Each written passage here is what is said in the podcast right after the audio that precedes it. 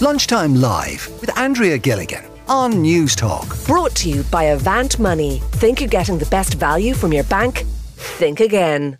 Now, Yewande Biala rose to fame in 2019 after appearing on the programme Love Island alongside Maura Higgins and Greg O'Shea. And the Dubliner has gone on to use the platform to speak about issues, lots of things surrounding racism and, and mental health. And uh, book, Reclaiming, hit the shelves last week and she's with us in studio today. How are you? Good, thank you. How are you? Great, yeah, I'm Good, not yeah. bad. You're enjoying the sunshine and. I am. Everyone's complaining, but I'm loving it. I absolutely love it when it's Good. hot. yeah, no, it's it's fantastic. It's a, certainly certainly a big change. Um, tell us about the book. So it's a non-fiction book called Reclaiming, out everywhere now. Came out last Thursday. It's a non-fiction about essays. So there's about nine to ten essays in the book, based on issues that affect our society. So there's like a bit of like my monologue within the book, my experiences, but also like experiences of everybody else and having like open and honest conversations. I like to think about it like it's like a book with your best friend or a good friend talking about issues that are topical Yeah. issues that need to be talked about but also still speaking from a loving place at the same time Because you talk quite openly, you know, and, and, and document some of your own experience as well uh, in the book. Was that important to kind of just, I suppose, give a sort of an, an honest and open sort of a- an insight? Uh, yeah, I kind of said when I was writing the book that I was going to be as honest as, and open as possible. I just feel like when I ordered it, when I owed it to myself, but I also owed, owed it to the reader. Um, I just feel like there's no point in giving half of yourself to someone. Um, and I felt like everyone who bought the book got a piece of me, and I felt like I really had to give them an open and honest piece of me. Yeah. Um, was it hard? It was so challenging. There were days where I was like, why have I done this to myself? Like it was it was really hard because sometimes like you have writer's block and you sit in front of the laptop and a whole day you're not able to write anything.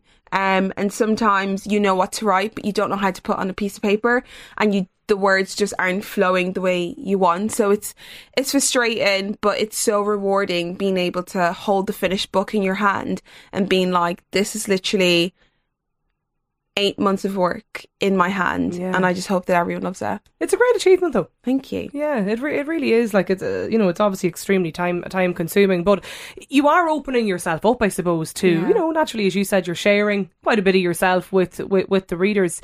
When you went into Love Island, Mm. Did you ever envisage you know in advance of that or during the process or when, when you when you came out uh, came out of the program? Did you ever envisage that you know you'd be sitting here talking about your book?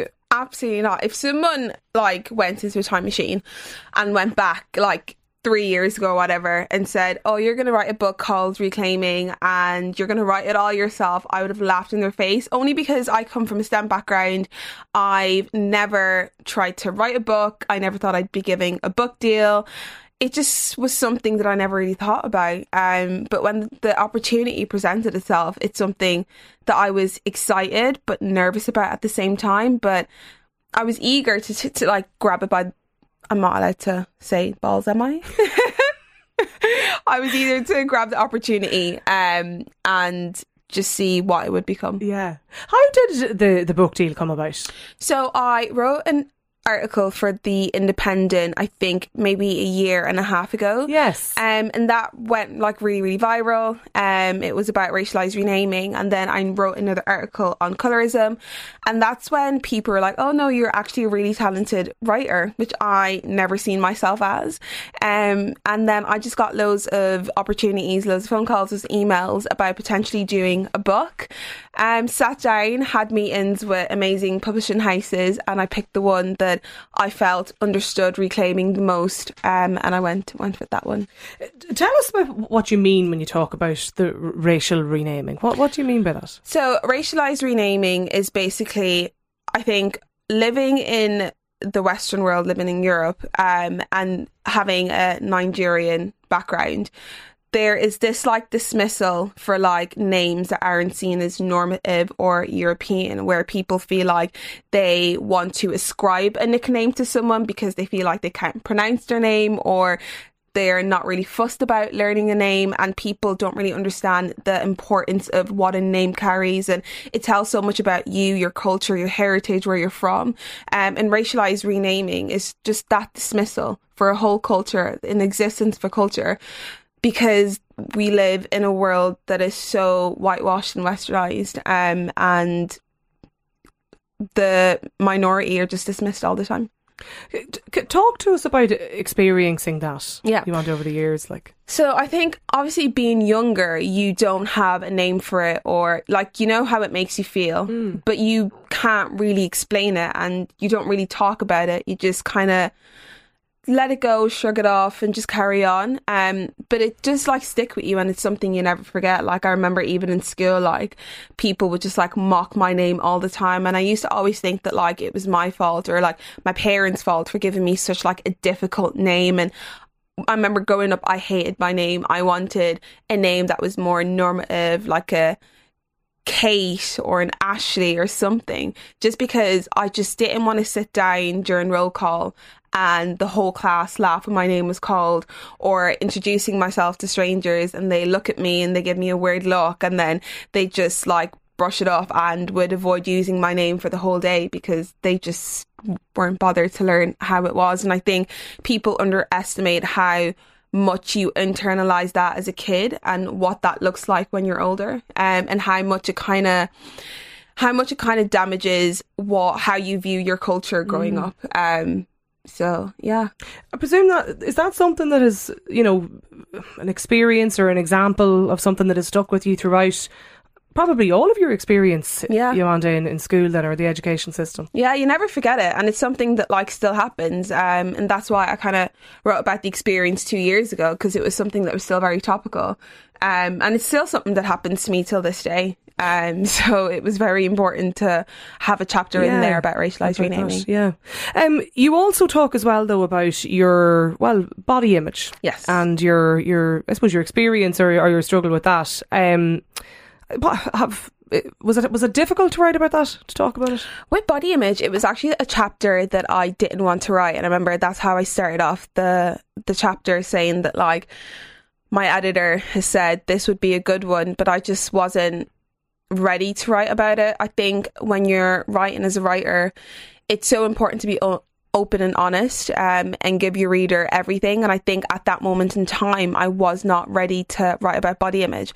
And also politically, I was so scared about saying the wrong thing um, and what people would think about what went into the book. Um, so I was so nervous about like being politically incorrect and stuff. But the second I started writing it, I actually loved it so much, and I felt it was so liberating. Um, and I remember writing about the fat liberation movement that was started by Black women in the 19, I think the 20th, 19th or 20th century.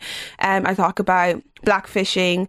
Um, I talk about just normal body image that you mm. face being in the public eye. And I just found it so liberating being able to talk about so many things in that chapter that I think will resonate with a lot of people. It kind of strikes you as a, it's nearly like a little bit of a, a therapy session in, in a way, you know, yeah. and I suppose sort of the format of the book in the sense that it's number a series of, of effectively different essays, do you know, and, and, Yeah. and different points that, that you talk about.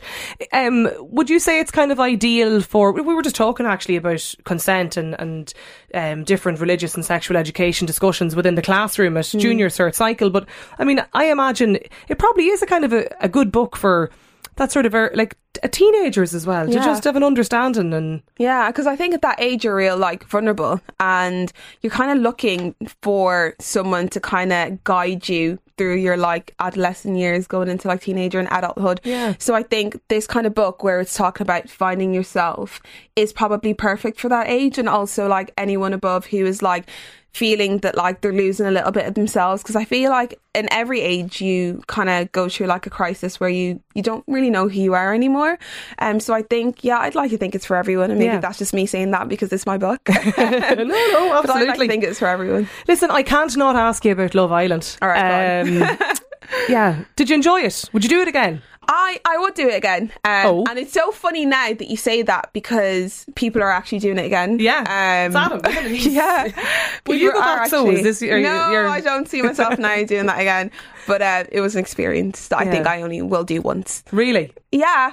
I feel like going back again, it just kind of dilutes the experience. It's just, I feel like it's something you do once and you just hold on to the memory and you just don't taint it. Is it a positive memory? Oh, absolutely. Is it? Yeah. Yeah. Yeah. really enjoyed it. Yeah, I really enjoyed it. Obviously, there's like pros and cons and stuff, but there's just just more more pros that outweighs the cons. So yeah, positive. You were the Maura Higgins, Greg O'Shea. was, yeah. Yeah. Are, are you in contact with them or do you have. Um, I mean, like we're all friends and stuff, but I think everyone's like really busy, so everyone's just doing their own thing. But yeah, like I haven't seen them in a while actually. Yeah. Yeah. Are you do you watch the series now? Um, not religiously, no. Um, but I think it is a decent series. Yeah, I think it's a good series. Yeah. Do you have any who who are you sort of tipping as the the, the winner of it or do you have a Uh, I don't know. I think with other seasons, you kind of already know from the start. But I think this one, like, there's no front leaders. Like, everyone's a bit, I don't know. I don't know.